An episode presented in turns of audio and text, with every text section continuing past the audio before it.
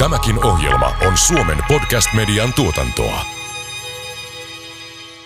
Tämä ohjelma ei sisällä sijoitussuosituksia. Kaisa, hei, ootko sä, oot sä muuten koskaan maksanut sun asuntolainasta korkoa? No onhan mä maksanut nyt viime elokuusta lähtien. Marginaalia tietenkin koko ajan, mutta onhan tää vähän uusi tilanne. Entäs sä? Joo, kieltämättä aika, aika pitkälti no- nollakoroilla on menty. Mietityttävätkö raha-asiat? Et taatusti ole ainoa. Kuuntelet Taloudellinen mielenrauha podcastin kahdeksatta tuotantokautta, jossa taloudellista mielenrauhaa tavoitellaan näyttelijä ja sijoittaja Jasmin Hamidin, Danske Bankin sijoittamisen huippuasiantuntija Kaisa Kivipellon sekä ajankohtaisten ja kiinnostavien asiantuntijavieraiden johdolla. Tämän podcastin tuottaa Danske Bank. Tänään puhutaan siis koroista. Mitä ne oikein on? Kuka sen Euriborin liikkeistä oikein päättää? Ja miksi ihmeessä se päättää nostaa sitä koko ajan? Niin se joku. Niin. Kysynpähän vaan. Ja kysymyksiin me vastaa Minna Kuusisto, Danske Bankin pääanalytikko. Tervetuloa. Kiitos. Minna, aloitetaanko ihan basic kysymyksellä? Kerro, mikä on korko? No korko on rahan hinta. Eli jos ajatellaan, että, että tota, mulla on rahalle käyttöä nyt, mutta mulla ei ole rahaa ja sulla Kaisa on rahaa ja sulla ei ole sille nyt just semmoista akuuttia tarvetta. Ja, ja sitten me voidaan tehdä tällainen järjestely, että sä lainaat sitä rahaa mulle, mutta sä todennäköisesti haluat jonkun korvauksen siitä, että sun rahat on mun hoteissa mm. jonkin aikaa. Ja, ja sen takia tota, sä todennäköisesti pyydät mua maksamaan siitä jonkun tämmöisen korvauksen hinnan, eli koron. Mm, tosi hyvä. Tosi Hyvin hyvin selitetty. ytimekkäästi. Selkeä. Niinpä. Mm.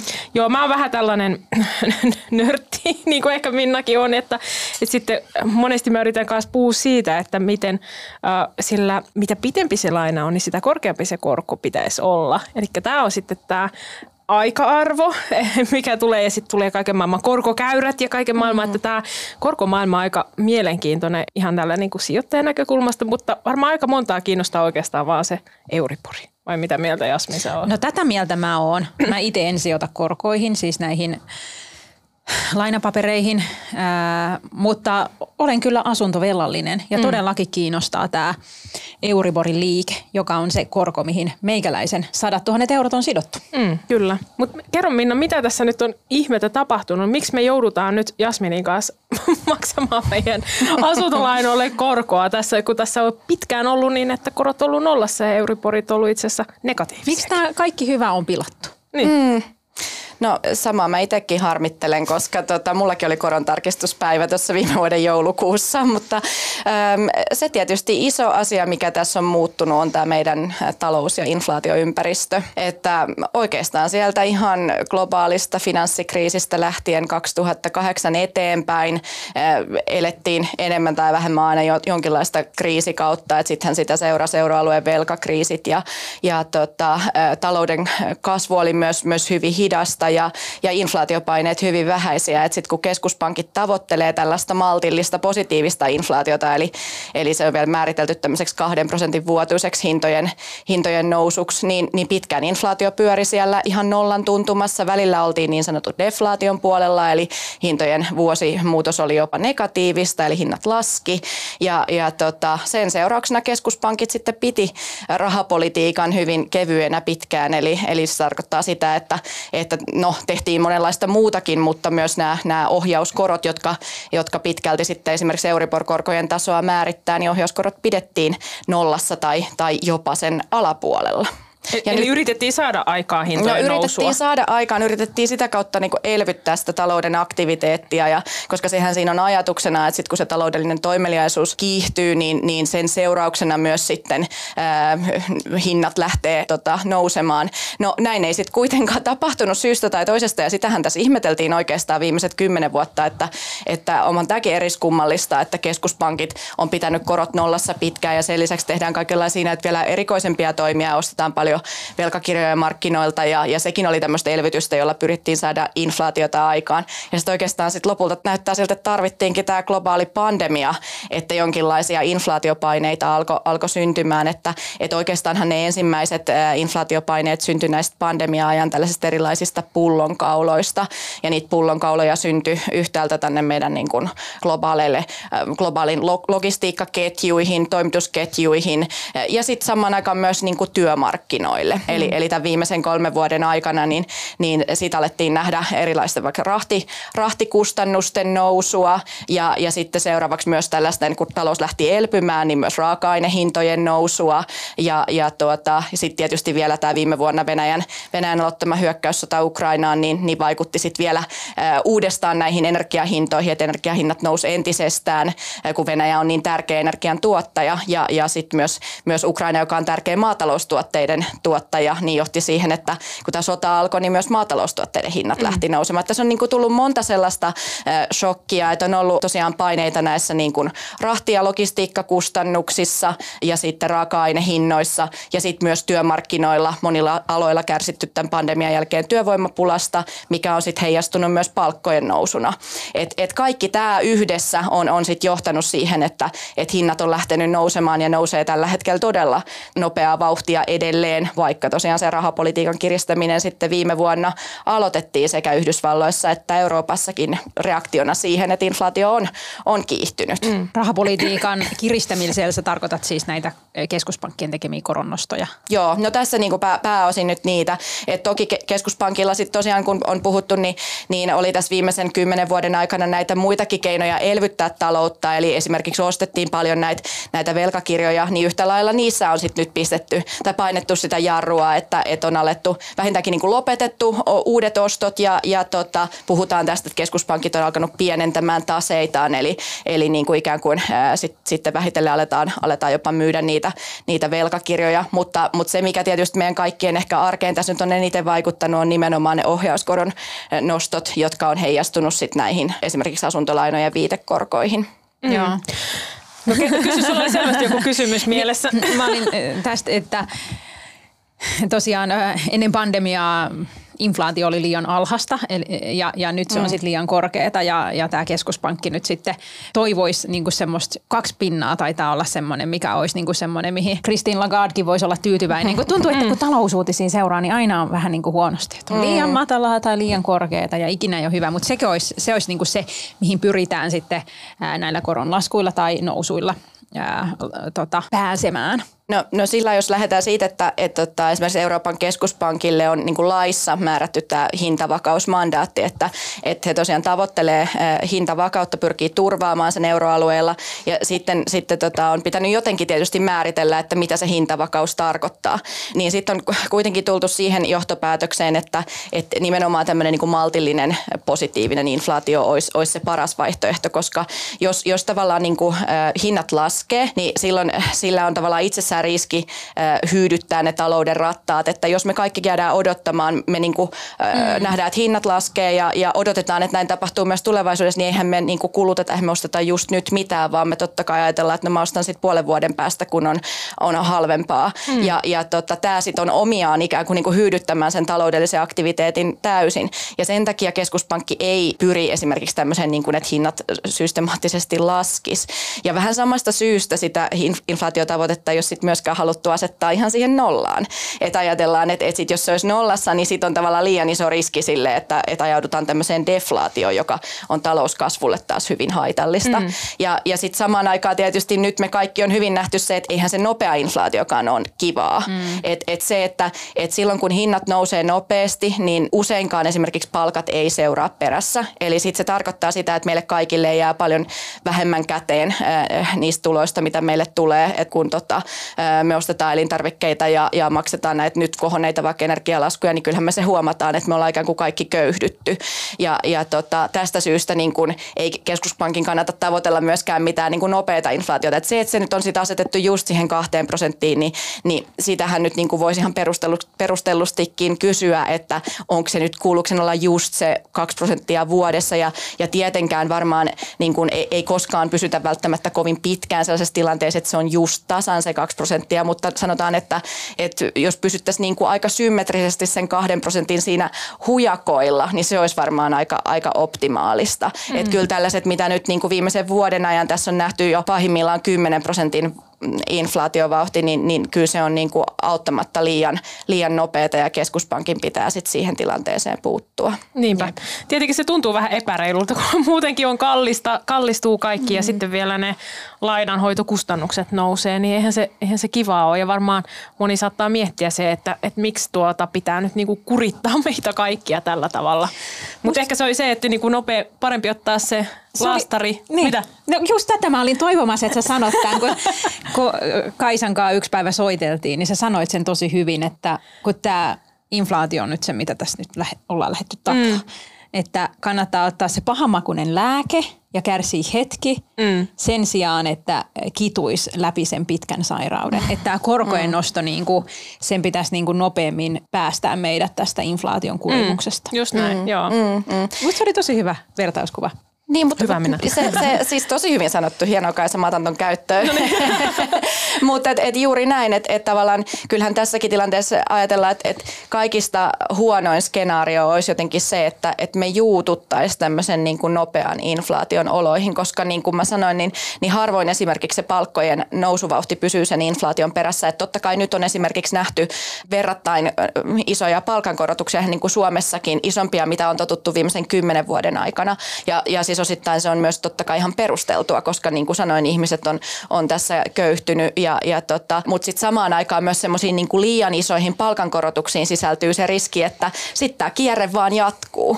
Et, et jos sanotaan hinnat nousee 10 prosenttia ja sitten me kaikki saadaan 10 tai 12 prosentin palkankorotukset, niin, niin se niin kuin tavallaan, äh, sitten me jatketaan kuluttamista samaan tapaan ja, ja, ja sitten se niin kuin tavallaan äh, odotukset siitä vaan kiihtyy, että tämä inflaatio pysyy yllä ja, ja kohta me tarvitaan taas, kun se inflaatio on nopeata, niin me tarvitaan taas uusi palkankorotus. Että et tavallaan ei se, niin kuin, se lämmittää, se korkeakin palkankorotus lämmittää vain hetken, jos ei sitä, niitä inflaatiopaineita Tästä saada tulee toi, hallintaan. toinen vertauskuva mieleen, että mä en sano sitä. mitä, mitä, no se on tämä pakkasella housuihin pissaaminen. Joo, okay, se lämmittää vaan hetken. niin, niin, juuri näin. Kaksi kysymystä nousee tässä nyt esiin, mitkä on taas varmasti pitkiä vastauksia. Toinen on se, että multa on kysytty pari kertaa, että miten voi olla, että korkojen nostaminen laskee inflaatiota? Joo, äh, hyvä kysymys. Ja, ja, ja tota, ehkä yksi asia, mikä niin on hyvä, hyvä muistaa, että siinä kun vaikka keskuspankki lähtee näitä korkoja nostamaan äh, reaktiona siihen inflaation kiihtymiseen, niin, niin se ottaa aikansa, että ne koronnostot alkaa ikään kuin välittymään. Ensin ne välittyy sinne rahoitusmarkkinoille ja sitten ne alkaa välittymään sinne meidän niin, kuin niin sanottu reaalitalouteen, eli sinne taloudelliseen aktiviteettiin. Mm. Ja, ja vasta sitten sitä kautta vähitellen se inflaatio lähtee hidastumaan.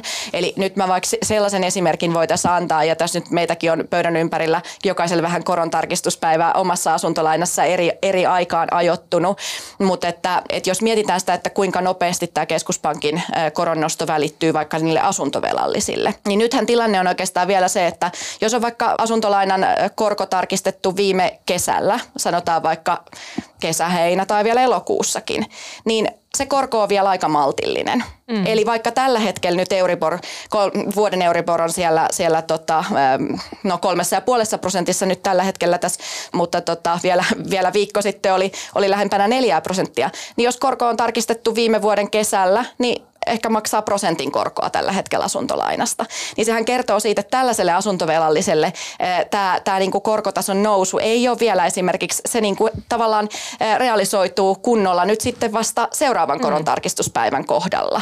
Ja, ja sitten vielä kun me ajatellaan asuntovelallisia vaikka muualla Euroopassa, niin esimerkiksi Keski-Euroopan maissa ei ole lainkaan näin yleistä, että ihmisten asuntolainat olisi sidottu nimenomaan Euribor-korkoihin, jotka on tämmöisiä niin kuin nopeasti vaihtuvia, vaan että itse asiassa on aika tyypillistä, että ihmisillä on kiinteäkorkoisia asuntolainoja, jolloin tietysti tämä niin kuin vaikutus tulee sitten vielä hitaammin, että et ei tällaisissa kiinteäkorkoisissa asuntolainoissa ole vielä tapahtunut mitään muutosta. Mm. No, no siinä tapauksessa Kaisa mä antaisin vähän palautetta tästä sun vertauskuvasta, että kyllä mä sanoisin, että aika kauan se pahanmakuinen lääke tuolla suussa vielä maistuu. Et ei tämä niin. nyt ollut ihan niin kuin hetkes ohi. Mutta tokihan se, ne korkeammat ohjauskorut eli korkeammat euriporit sitä kautta vaikuttaa kaikkien talouden toimintaan, että mm. yritysten to- tuota lainakulut nousee, ne ei ehkä investoi niin paljon. Meidän kaikki luottokorttikorot on noussut jo, kulutusluottojen korot on noussut. Että kyllä se saavuttaa ihmiset myös nopeammin.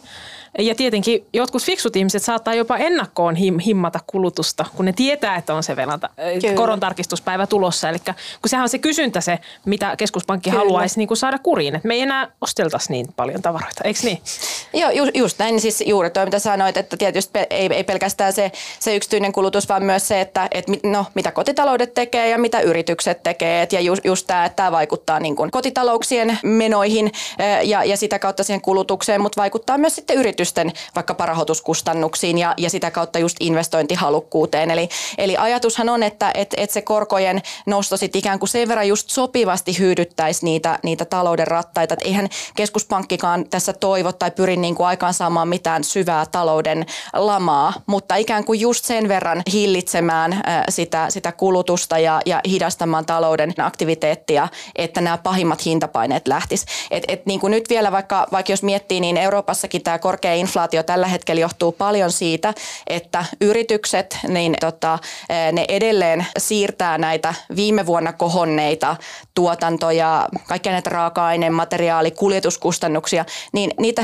sitä kustannustason nousua siirretään koko ajan nyt eteenpäin niihin, niihin myytävien tuotteiden hintoihin, niihin kuluttajahintoihin. Eli se prosessi on ikään kuin vielä kesken. Siihen on paineita yrityksillä, koska tosiaan ne tuotantokustannukset on tämän kuluneen vuoden aikana noussut merkittävästi ja samaan aikaan yrityksillä on myös mahdollisuuksia siihen, koska tämä talouden aktiviteetti on pysynyt aika hyvänä ja edelleen ihmiset ostaa tuotteita ja palveluita ja kuluttaa. Eli yrityksillä on niin paineita niihin hinnankorotuksiin, mutta niillä on myös hinnoitteluvoimaa, koska tämä talouden aktiviteetti on pysynyt niin hyvänä. Mm. Ja samaan aikaan sitten myös se, että, että kun niin kun myös työmarkkinoiden vire on pysynyt aika vahvana, niin ne alat, joilla vaikka työvoimapulasta on kärsitty, niin, niin ei, ei siellä ole hirveästi vielä mitään helpotusta nähty, että, että sitten just esimerkiksi työntekijöiden neuvotteluvoima näissä palkkaneuvotteluissa on kanssa aika hyvä. Et sit jos ajatellaan sitä, että et, et tavallaan keskuspankki näillä toimillaan saisi sen, sen talouden aktiviteetin pikkasen hidastumaan ja vaikkapa niin kun sitä myötä, kun meillä kaikilla alkaa niin kun koron, koron tarkistuspäivät takanapäin ja, ja me todetaan, että no ei meillä olekaan enää mahdollisuuksia ihan samaa tapaa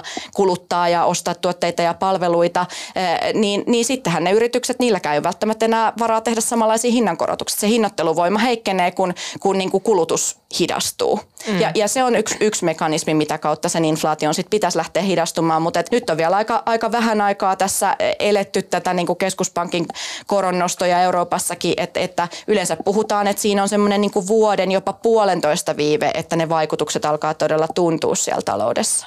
Niinpä. Ja mehän ei olla nähty tällaista koronnostoa. Tosi moni ei ole, ei ole niin kuin koskaan kokenut tällaista. Mm. Ja, ja se ehkä myös muutenkin niin kuin raha- ja sijoittamisen puolella ollaan totuttu tosi nopeisiin liikkeisiin mm. ja tosi nopeisiin kurssilaskuihin. Ja talous on yhtäkkiä ensin romahtanut, kun koronasulut tuli ja sitten yhtäkkiä taas räjähdysmäisessä kasvussa. Niin tämä on vähän erilaiselta tuntuu, kun tämä kestää niin kauan. Että tämä on niin kuin tämmöistä tosi hidasta kolaria kattois, joka on niin kuin hidastettu mm. vielä, vielä ekstra paljon. Että varmaan sekin vähän herättää niin kuin että mitä tässä nyt tapahtuu, miksi tässä nyt tapahtuu jo? Vai mm, mitä, sä, mitä mm. sä luulet, että ollaanko me, mm. me ollaan jossain ja tämmöisessä nopeassa... tässä on alkanut vähän tapahtumaankin. No on alkanut tosi, palataan siihen kohtaan. ja, ja sitten se toinen niin semmoinen peruskysymys on, että et kuka ne Euriporit sitten mä mm. päättää, että kun, no niin, keskuspankilla mm. se ohjauskorko, millä ne ohjaa. Mm. Ja miten se sitten niin kuin välittyy markkinoille ja sitten mikä määrää niitä Euriborin tason? Tämä on tosi mm. hyvä kysymys. Mm. Joo, no ja, ja Euroopan keskuspankillakin on useampia näitä niin sanottuja ohjauskorkoja. Mm. Ja niistä tällä hetkellä nyt se kaikista tärkein seurattava on, on tämä talletuskorko. Eli, eli se korko, jota pankit saa näistä keskuspankkiin tekemistään talletuksista, kun ne tallettavat sinne siis yhden yön yli äh, rahaa. Ja, ja tota, se korko on tällä hetkellä kahdessa ja puolessa prosentissa. No nyt tässä kun puhutaan, niin tänään on itse asiassa EKPn korkopäätös vielä luvassa, eli voi olla, että tänään, tänään korko muuttuu, mutta, mutta nyt, nyt tällä hetkellä se on kahdessa ja puolessa prosentissa, niin, niin sitten tosiaan tähän ei ole nyt vielä suoraan se korko, mitä me maksetaan meidän, meidän asuntolainoista, vaan sitten nämä Euribor-korot taas on tämmöisiä pankkien välisten lainojen ohjauskorkoja. Ja sitten kun vielä puhutaan, että on vuoden Euribor ja on kolmen kuukauden Euribor, niin siinä tarkoitetaan sitä, että kuinka pitkästä pankkien välisestä lainasta on, on kyse. Eli jos ajatellaan, että vuoden Euribor tarkoittaa sitten tämmöistä niin kahden pankin välistä vuoden mittaista lainaa. No, no sitten tässä tullaan jo siihen, että tavallaan, että, että jos nyt on pankki A, joka lainaa pankille B vuodeksi rahaa, niin se totta kai yrittää nyt sitten miettiä, että no milläköhän tasolla tulevan vuoden aikana tämä keskuspankin ohjauskorko tulee olemaan. Että tavallaan niin kuin, siinä pitää pankin vähän niin ennakoida sitä, että, että tota, et en mä tietenkään niin kuin, äh, lainaa tolle kaverille halvemmalla tai toisinpäin toinen ajattelee, että mä en talleta tonne, tonne matalammalla korolla kuin äh, mitä mä saan sieltä keskuspankista, jos mä talletan sinne. Ja, ja se tarkoittaa sitä, että, että sitten tässä niin kuin aina heijastuu ne, ne pankkien odotukset siitä, että mihin se keskuspankin ohjauskorko tulevaisuudessa asettuu. Et esimerkiksi vuoden Euribor voi sanoa, että se niinku heijastaa tämmöistä niinku, odotusta siitä keskimääräisestä ohjauskorosta sille tulevan vuoden periodille. Ja, ja tästä syystä myös sitten Euribor-korot välillä heiluu nimenomaan näiden odotustenkin mukaan. Et, et sitäkin voi ehkä joku ihmetellä, että miksi tosiaan nyt vuoden Euribor on jo yli kolme prosenttia, kun se EKPn ohjauskorko on vasta 2,5 prosenttia. No just tästä syystä, kun edelleen ajatellaan, että EKP myös, myös tässä lähikuukausina tulee nostamaan sitä ohjauskorkoa, niin, niin ei tietenkään, niin kuin jos mä oon pankki nimeltä Minna ja lainaan pankille nimeltä Kaisa, niin, niin tota, ethän sä talleta mulle tota, ää, rahaa yhtään matalammalla korolla kuin mitä sä voit, oletat, että sä voit tallettaa sitä sinne keskuspankkiin mm. seuraavan vuoden aikana. Et, et Tämä niinku selittää niitä eroja siinä, että se ohjauskorko ei ole yksi yhteen sit näiden niinku Euribor-korkojen kanssa. Okay. Ja, niin, ja tietty tämä pätee, että jos on kolmen kuukauden Euribori, niin siinä otetaan huomioon se seuraavan kolmen mm, kuukauden ja näin näin. edespäin. Just näin. No sä tuossa äh, sanoitkin, että että on ollut tätä elämis, heilu, mm. heilumista äh, koroissa. Ja nyt maaliskuussa on ollut näitä yksittäisiä pankkeja. Yksi oli Jenkeissä, se Piilaakson pankki ja nyt sitten Credit Suisse oli vaikeuksissa ja, ja Sveitsin keskuspankki sitten tuli hätiin. Mutta kun tässä alkoi olla niin kuin tällaista paniikkiä, että että mm. nämä pankit kaatuu. Taisi olla toinenkin pankki siellä Yhdysvalloissa, mutta, mm. äh, mutta joka tapauksessa, niin sehän vaikutti sitten Euriboriin mm. alentavasti. Mm. Niin miksi se vaikutti alentavasti mm. näiden pankkien? Ja he, siinähän oli kyse kuitenkin lopulta niiden pankkien niin kuin riskinhallinnasta mm, ja mm. sen epäonnistumisesta. Mm niin miksi se sitten vaikutti meidän Euriboreihin täällä Euroopassa? Mm. No, no siis tämä on just tosi hyvä kysymys ja, ja todella hyvin jotenkin alleviivaa sitä, että miten paljon ne Euribor-korot heiluu näiden odotusten mukaan. Nyt tietysti niin kuin eletään myös sillä aika, aika jännittäviä aikoja tässä, että et, no tässä nyt kun me nauhoitetaan tätä podia, niin just viime viikon lopulla Yhdysvalloissa nämä ongelmat alkoi kärjistyä ja sitten viikonlopun aikana siellä, siellä viranomaiset otti haltuun kaksi pankkia ja sitten sitten tämän, tällä viikolla on, on tota Euroopassakin nämä korot laskenut paljon ja myös, myös tämä vuoden Euribor-korko tullut sinne laskenut sieltä 4 prosentin tuntumasta 3,5 prosenttiin, vaikka EKP ei ole tietysti muuttanut tässä välissä nyt sitä ohjausta ohjauskorkoa. Niin just tämähän niin. just kuvastaa sitä, että jotain on tapahtunut, joku muutos on tapahtunut niissä odotuksissa.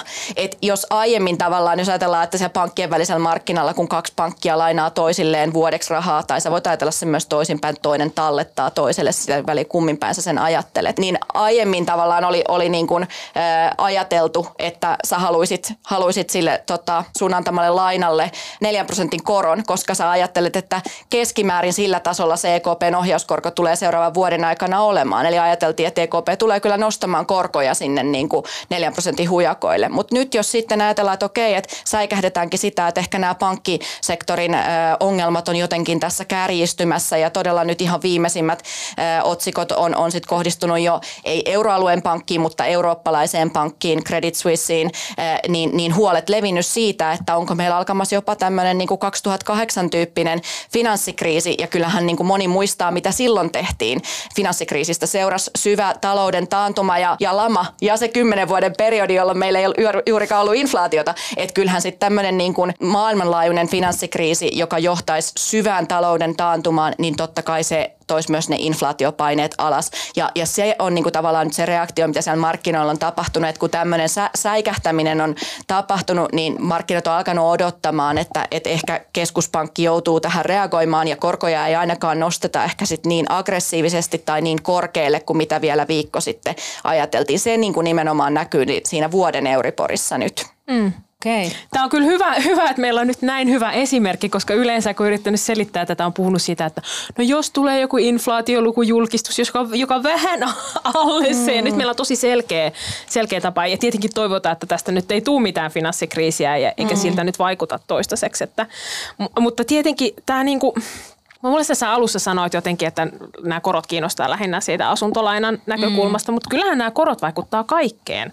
Ne vaikuttaa myös esi osakkeiden hinnoitteluun, että se, niinku, se rahan hinta, sillä on merkitystä myös sijoittajan näkökulmasta, että ei tarvitse olla asuntovelallinen. Niin mitä sä nyt Minna luulet, että, no nyt on tosi helppo kysyä, mm. mitä tulee tapahtuu? Tuleeko se keskuspankki tekee Euroopassa ne koronnostot vai ollaanko me mm. nyt niinku nähty ne mm. korkeimmat mahdolliset korot mm. jo mm. tästä tähän mennessä? Joo, joo. Siis helppo kysymys kysymys. Tämä on helppo kysymys ja, ja, ja loistava ajoitus, että tosiaan tässä kun nauhoitetaan, niin EKPn korkopäätös saadaan vielä samana päivänä, eli saatan jäädä sitten hyvinkin kiinni siitä, että olin todella väärässä. No kerro mutta, mutta kyllä mä ajattelisin niin, että EKP tulee edelleen nostamaan korkoa. E- eli tota, ne inflaatiopaineethan ei ole tässä nyt yhdessä viikossa kadonnut yhtään minnekään, vaikka nämä pankkisektorin ongelmat on noussut tapetille. Ähm, eli, eli inflaatiopaineet pikemminkin on niin hyvin, hyvin laaja-alaisia äh, niin Euroopassa kuin myös Yhdysvalloissa. Ihan hyvä esimerkki oli tällä viikolla saatiin itse asiassa Ruotsista äh, inflaatiolukuja ja inflaatio taas kiihtyi. Ja siinä kun katsottiin niin kuin kuukausitason inflaatiolukuja ja jos sit sitä niin kuin annualisoidaan, mitä se tarkoittaisi vuositasolla,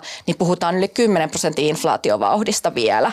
Että et siis ihan huimaa hintojen nousua edelleen. Kyllä mä siinä ajattelisin, että, että kun todella meillä ei nyt tässä vaiheessa ole vielä mitään sellaista tietoa, mikä jotenkin antaisi viitteitä, että tässä on alkamassa uusi finanssikriisi. Et pikemminkin niin päin, että, että nämä Yhdysvaltain viranomaisten toimet, joita tehtiin näiden kahden pankin kaatumisen jälkeen, niin ne oli hyvin, hyvin niin kuin massiivisia toimia, hyvin vaikuttavia. Mä näen, että niillä tämä tilanne on saatu hyvin padottua ja vaikka markkinat ei ole vielä täysin rauhoittunut, se tietysti kertoo sellaisesta, että, että markkinat on paljon myös psy- psykologiaa ja sellaista luottamusta, mutta mä kuitenkin näkisin, että viranomaisilla on nyt tämä tilanne tilanne, hallinnassa, jolloin EKP voi edelleen keskittyä siihen, mikä se sen äh, lainmukainen mandaatti on ja se hintavakauden turvaaminen. Et hintapaineet on edelleen äh, liian, liian suuria ja, ja sen takia mä uskon, että EKP nostaa ohjauskorkoa tänään äh, sillä puolella prosenttiyksiköllä, äh, joka tarkoittaa sitä, että, että ohjauskorko nousisi siihen kolmeen prosenttiin. Mutta samaan aikaan varmaan se, että et, et jos tätä nauhoitusta olisi tehty vaikka muutama viikko tai kuukausi takaperin, niin mä olisin ollut jotenkin jotenkin vakuuttuneempi siitä, että, että koronostoja nähdään sitten myös tulevaisuudessa, niin nyt mä sanon, että sen suhteen epävarmuus on kyllä kasvanut. Ja mä luulen, että, että EKPkaan ei mielellään nyt tässä tilanteessa kauheasti anna edes ohjeistusta sitä tulevaa varten, mm. että, että yksinkertaisesti epävarmuus on nyt taas nostanut päätään ja, ja varmaan niin kuin keskuspankitkin haluaa korostaa sitä, että nyt seurataan tilannetta ja, ja tarkkaillaan ja tuota, inflaatiopaineet ei ole mihinkä hävinnyt ja niihin edelleen niin kuin sitä edelleen suitsitaan, mutta samaan aikaan kiinnitetään enenevässä määrin huomiota myös näihin rahoitusjärjestelmän riskeihin, että eihän haluta, että niin kuin tilanne kriisiytyy enempää. Mm. Niin. Kerro vaan. Niin, mitä voisi olla sitten tämmöiset kauhuskenaariot, mitä seuraavaksi voisi tapahtua? Tietenkin niin kuin itse miettii, että voi, kuinka niin kuin pitkään voidaan ohjauskorkoja nostaa ja silti tämä inflaatio ei taitu. Et mm. Sitten sen niin kuin, ne korkeat kustannukset näkyy sekä siinä asuntolainassa että siellä niin. kaupan hyllyllä. Mm. No kauhuskenaarioita. järjen, niin kuin, jos niin. ajattelee niin kuin taloustieteellisen mm. näkökulmasta, niin eikö se nyt hitto vie, pitäisi jo sen koronnoston niin kuin pikkuhiljaa alkaa Niinpä. vaikuttaa siihen inflaatioon. Mm. Eikö?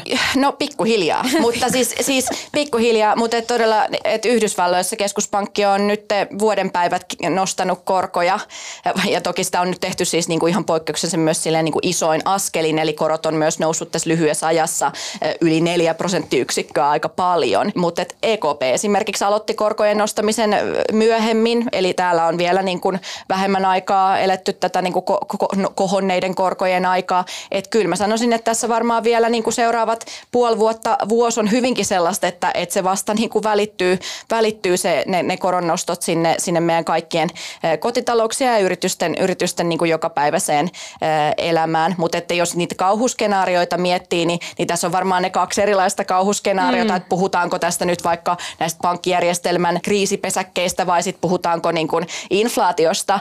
Ja, ja inflaation suhteen tietysti se kauhuskenaario olisi se, että, että jotenkin keskuspankki joutuu nyt siirtämään sen painopisteen johonkin ihan muualle kuin inflaation hoitamiseen ja sitten jotenkin nämä inflaatiopaineet pitkittyisi. Mutta sitten mä näen myös, että jos keskuspankin painopiste nyt siirtyy siihen, että tästä syntyy jonkinlainen ihan niin kuin uusi finanssikriisi, niin kyllähän sitten jokaisen meidän asuntovelallisen kotitalouden elämään tulee varmaan helpotusta sitä kautta, että kyllä se korkojen nostaminen varmasti niin kuin lopetetaan. Ainakin tällä erää lopetetaan mm. tai jopa ehkä lähdetään laskemaan korkoja. Mutta sitten tietysti riskinä ehkä on se, se inflaatiopaineiden vaikkapa niin kuin pitkittyminen. Mutta ehkä sitten se toinen niin kuin ihan tämmöinen äärikauhuskenaario tähän niin kuin pankkisektorin tilaan liittyen on tietysti se, että tästä seuraa joku sellainen 2008 tyyppinen oikeasti laaja finanssikriisi ja, ja sellaiseen varmaan voitaisiin ajautua, että niin kuin mä tuossa aiemmin mainitsin, niin markkinat ja rahoitusjärjestelmä perustuu tosi paljon luottamukseen. Ja tota, jos mä en luota suhun tai suhun, niin, niin en, mä, en mä lainaa sulle rahaa. Ja se sama pätee myös pankkien välillä.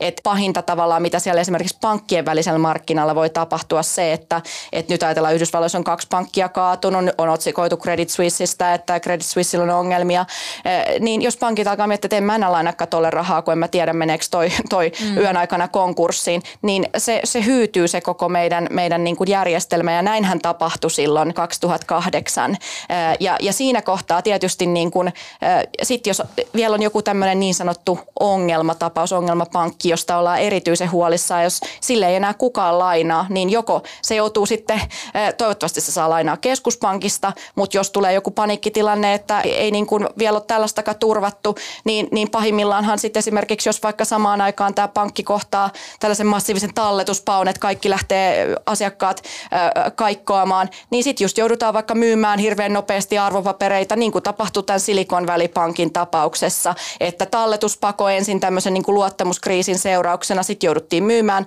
arvopapereita, joiden arvo oli laskenut voimakkaasti. Ja sitten oltiinkin niin kuin lopulta konkurssissa. Että tavallaan niin kuin joku tämmöinen luottamuskriisi voisi vois niin kuin johtaa siihen, että, että tämä pankkijärjestelmä kriisiytyisi ja, ja, ja sitten sellaisessa tilanteessa mä uskon, että, että kyllä tämä niin kuin nyt käynnissä ollut rahapolitiikan kiristäminen pistettäisiin jäihin ja, ja varmaan korkojen suunta olisi tästä pikemminkin alas kuin ylös, mutta että ehkä sellaista ei nyt kannata tässä kohtaa maalata kuitenkaan piruja seinille, kun ei meillä ole mitään tavallaan niin kuin näyttöä, että, että näin olisi tapahtumassa. Niin, ja muuten tekee nyt mieli jo toppuutua, että älä nyt, älä nyt, koska siis kyllähän meidän pankit on ihan erilaisessa jamassa nyt kuin finanssikriisin aikaa, että sääntely on paljon tiukempaa. Et siinä on, mielessä ainakin niin kuin pää, on paremmin pääomia ja näin edespäin. Mutta tuossa toi on hyvä pointti, että se, että pitää olla varovainen mitä toivoo. Että jos niin kuin toivoo sitä skenaariota, että euriporit sukeltaisi mm. tosi nopeasti, niin mm. yleensä se liittyy siihen, että jotain menee pieleen. Että niin kuin taloudessa mm, talouskasvunäkymä niin. romahtaa. Ja e- sitten jos tulee joku taantuma, ihmiset menettää työpaikkoja, niin, niin lohduttaako se sitten, niin. että se korko on vähän matalampi, jos Just näin, mm. koska se, se keskuspankkien tehtävä on nyt aika haastava, mm. että niiden pitää niinku saada se inflaatio kuriin, mutta eihän ne keskuspankit tule nostaa korkoja niin kuin sinne viimeiselle metrille saakka, että inflaatio on siellä kahdessa prosentissa, vai heihän pitää lopettaa ennen, eikö niin? Niin, no keskuspankki tietysti just kun ajatellaan, että siinä on se, se viive eh, niissä koronnostoissa ja samalla tapaa tietysti myös sit koronlaskuissa, mm. niin, niin kyllähän keskuspankki yrittää koko aika katsoa sinne vuoden pari eteenpäin, että miltä se maailma ja talous voisi siellä näyttää ja mitottaa sitten niitä koronnostoja tai muita koronmuutoksia, niin kuin se, se tulevaisuuden kuva huomioiden. Mutta samaan aikaan täytyy tietysti sanoa, että et onhan keskuspankeillakin tässä tosi vaikea tämä tehtävä, että se tavallaan oikea kalibrointi, että että mikä on just se sopiva taso, minne korkoja nostetaan, jotta niin kuin saataisiin tavallaan just sillä sopivasti talouden aktiviteettia vähän hidastumaan, mutta kuitenkaan mikään ei menisi niin kuin pahasti rikki missään, niin onhan, onhan se niin kuin myös vaikea tehtävä, että eihän keskuspankeillakaan ole mitään kristallipalloa, mistä niin kuin katsoa, tai, tai tavallaan ei, ei mikään orakkeli heille niin kuin kerro, että mikä, mikä se on se oikea taso. Mm. Tämä on kaikki niin kuin myös sellaista, että se, se osaltaan mun mielestä puoltaa sitä, että tietysti nyt kun korkoja on nostettu isoin askelin eh, jo tähän pisteeseen, mitä on nostettu, niin sitten tavallaan kannattaa ehkä jossain kohtaa alkaa edetä hitaammin ja nostaa pienemmin askelin ja aina seurata, että no mitkä ne vaikutukset nyt sitten onkaan. Että et, et se, se myös selittää sitä, että minkä takia keskuspankit ensin teki näitä aika isojakin kertakoronnostoja, että nostettiin jopa 0,75 prosenttiyksiköllä vaikka kertalaakista, mikä aika paljon. Ja, ja nyt sitten esimerkiksi Yhdysvalloissa keskuspankki on siirtynyt jo näihin 0,25 prosenttiyksikön koronnostoihin. Tämä on varmaan niin kuin enemmän se, mitä niin kuin nyt ajattelisin, että tapahtuu, että, että keskuspankit vähän niin kuin edelleen nostetaan korkoja, koska inflaatiopaineet on, on kovat, mutta nostetaan niin kuin pienemmin askelin, jotta jää niin kuin aikaa myös seurata, että miten, miten tota tilanne kehittyy. No nyt tästä hetkestä 12 kuukauden päähän ollaan jo sitten vuodessa 2024. Mm eikö, nyt pikkuhiljaa ne 12 kuukauden euriporit vois kuitenkin ruveta laskemaan? Ihan tässä ajattelen myös omaa ja ehkä myös Jasminin nahkaa, kun sullakin on kohta se koron tarkistuspäivä. Koska se, niin kuin, kun puhutaan koko ajan, että no vielä tulee koronnostoja, mm. niin se kuulostaa siltä, että euriporit nousee vielä lisää. Mutta eihän mm. se välttämättä mene niin. No ei se välttämättä mene niin, se just riippuu todella niistä markkinoiden odotuksista, että kuinka hyvin sinne tavallaan markkinat on sitten jo niin sanotusti hinnoitellut sisään näitä tulevia koronnostoja. Ja, ja, ja nyt, nyt jos ajatellaan, että tota EKP tänään teki sen, mitä minä tässä nyt sanoin odottavani, eli että nostaisi sillä puolikkaalla prosenttiyksiköllä ja ohjauskorko olisi kolmessa prosentissa, niin ihan jos tämän hetkistä markkinoiden hinnoittelua katsotaan, niin, niin itse asiassa sitä Euriborien huipputasoa hinnoitellaan jo enää sinne niin kuin oikeastaan niille, niille tasoille kutakuinkin, missä vaikka vuoden Euribor tällä hetkellä on. Mm. Että tavallaan niin kuin markkinoilla ei ihan hirveästi ole enää sit odotuksia tämän, tämän tota maaliskuun EKP-kokouksen jälkeen. Että ehkä enemmän niin, että markkinat ajattelee, että sieltä voisi tulla sitten ehkä yksi pieni koronnosto vielä, mutta ei ehkä sen enempää. Mm. Mutta kuten todettu, niin nyt ehkä tämä tilanne on, jos, jos epävarmuus on su- ollut suurta siitä lähtien, kun niinku pandemia alkoi 2000 oliko se hyvänen aika 2020. 20 ja, ja tota, sitten sen jälkeen sodat ja muut, ja tässä on niin kuin moneen kertaa todettu, että, että epävarmuus on niin suurta ja näkymät on tosi sumuisat, mutta nyt ne on kyllä taas todella, todella sumuisat. että jos pitäisi nyt sanoa, että missä on vuoden päästä, niin kyllä mä ajattelisin, että vuoden päästä me ollaan kuitenkin sillä tavalla eri tilanteessa, että kävi mitä kävi esimerkiksi nyt tämän pankkijärjestelmän tilanteen osalta, niin, niin inflaatio on kuitenkin lähtenyt sitten jo, jo hidastumaan. Inflaatio tuskin siltikään on vielä ihan missään kahdessa prosentissa, niin kuin ainakin jos mietitään sitten tämmöisiä niin kuin laaja-alaisempia hintapaineita.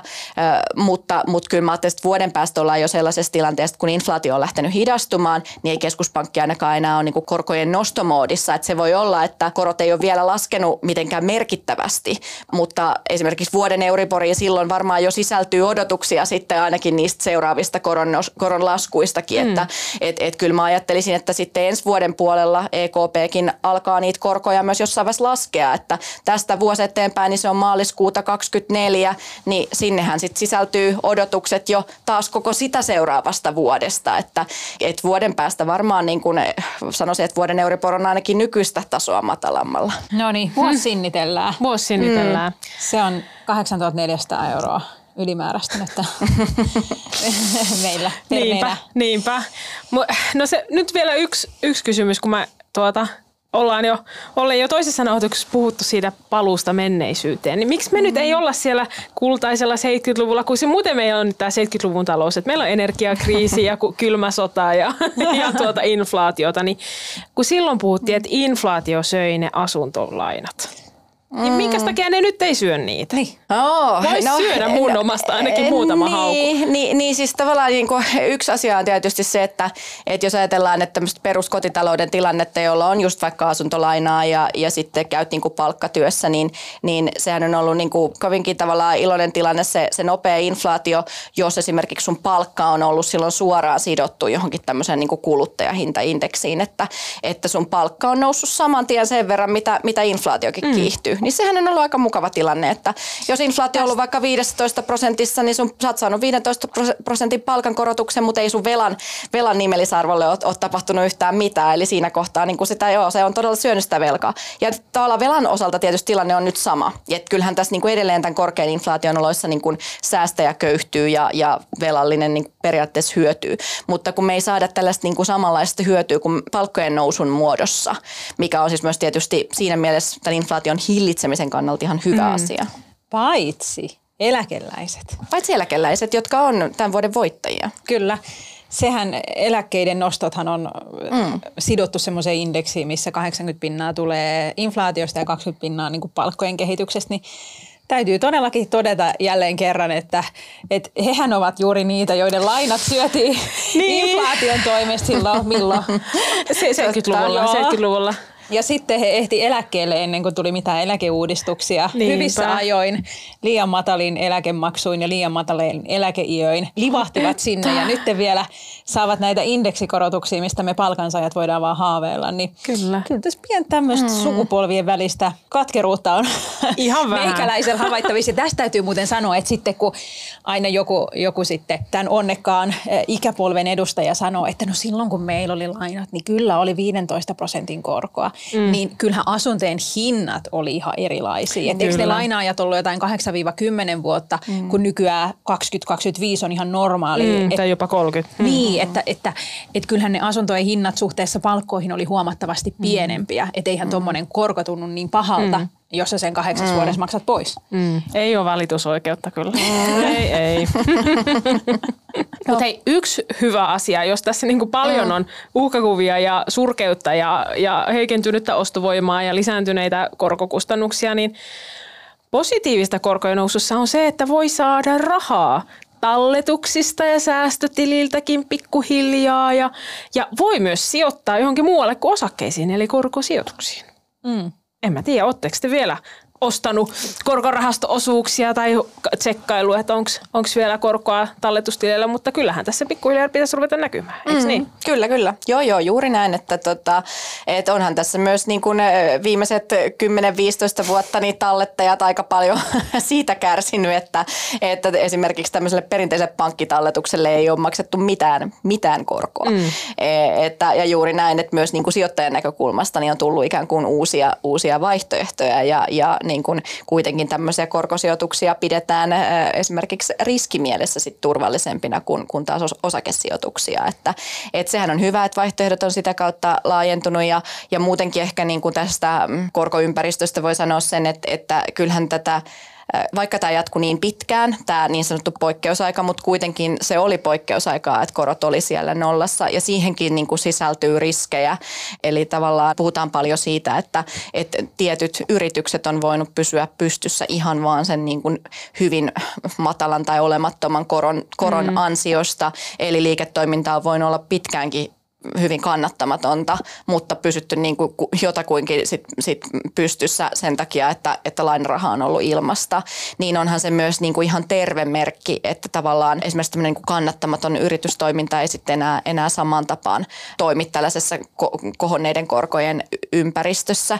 Että tavallaan voi ajatella myös, että tämä on nyt ollut sellainen jonkinlainen paluu normaaliin, tämän, tämän niin kuin pitkään kestäneen Kyllä. epänormaalin ajan jälkeen. Tota, Mutta mut totta kai se myös, että pitkä epänormaali aika aika, niin, niin tota, jää nähtäväksi, että, että miten hyvin tämä meidän nykyinen talousjärjestelmä tämän kaiken niin, kestää. sopeutuminen voi olla mm. aika pomppuisa, niin kuin mm, näissä pankkikriisissä nyt on nähty. Ja, ja kyllä mun mielestä tämän niin kuin pitkän linjan osakesijoittajana vähän kauhistutti huomata, kun ihmiset alkoi ostaa digitaalisia kuvia apinoista tuolla, niin kuin, että näitä NFTtä, että, että näitä lieveilmiöitä tästä nollakorkoajasta alkoi näkymään. Että ehkä nyt on paremmin jalat maassa kaikilla. Se on muuten totta nyt, kun sä mainitsit sen, niin noistahan ei puhuta enää ollenkaan. Että kyllä selkeästi ihmisillä alkoi olla vähän liikaa rahaa käytettävissä, mm. omaa tai lainarahaa. Kyllä, Joo. just näin.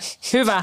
Ollaan takaisin perinteisessä maailmassa, missä rahalla on hinta ja, ja vaikka sopeutuminen voi olla vähän kivuliasta, niin mm. toivottavasti tästä nyt päästään jo paremmille ajoille inflaation suhteen ja eikä korotkaan toivottavasti sitten nousisi enää kauheasti.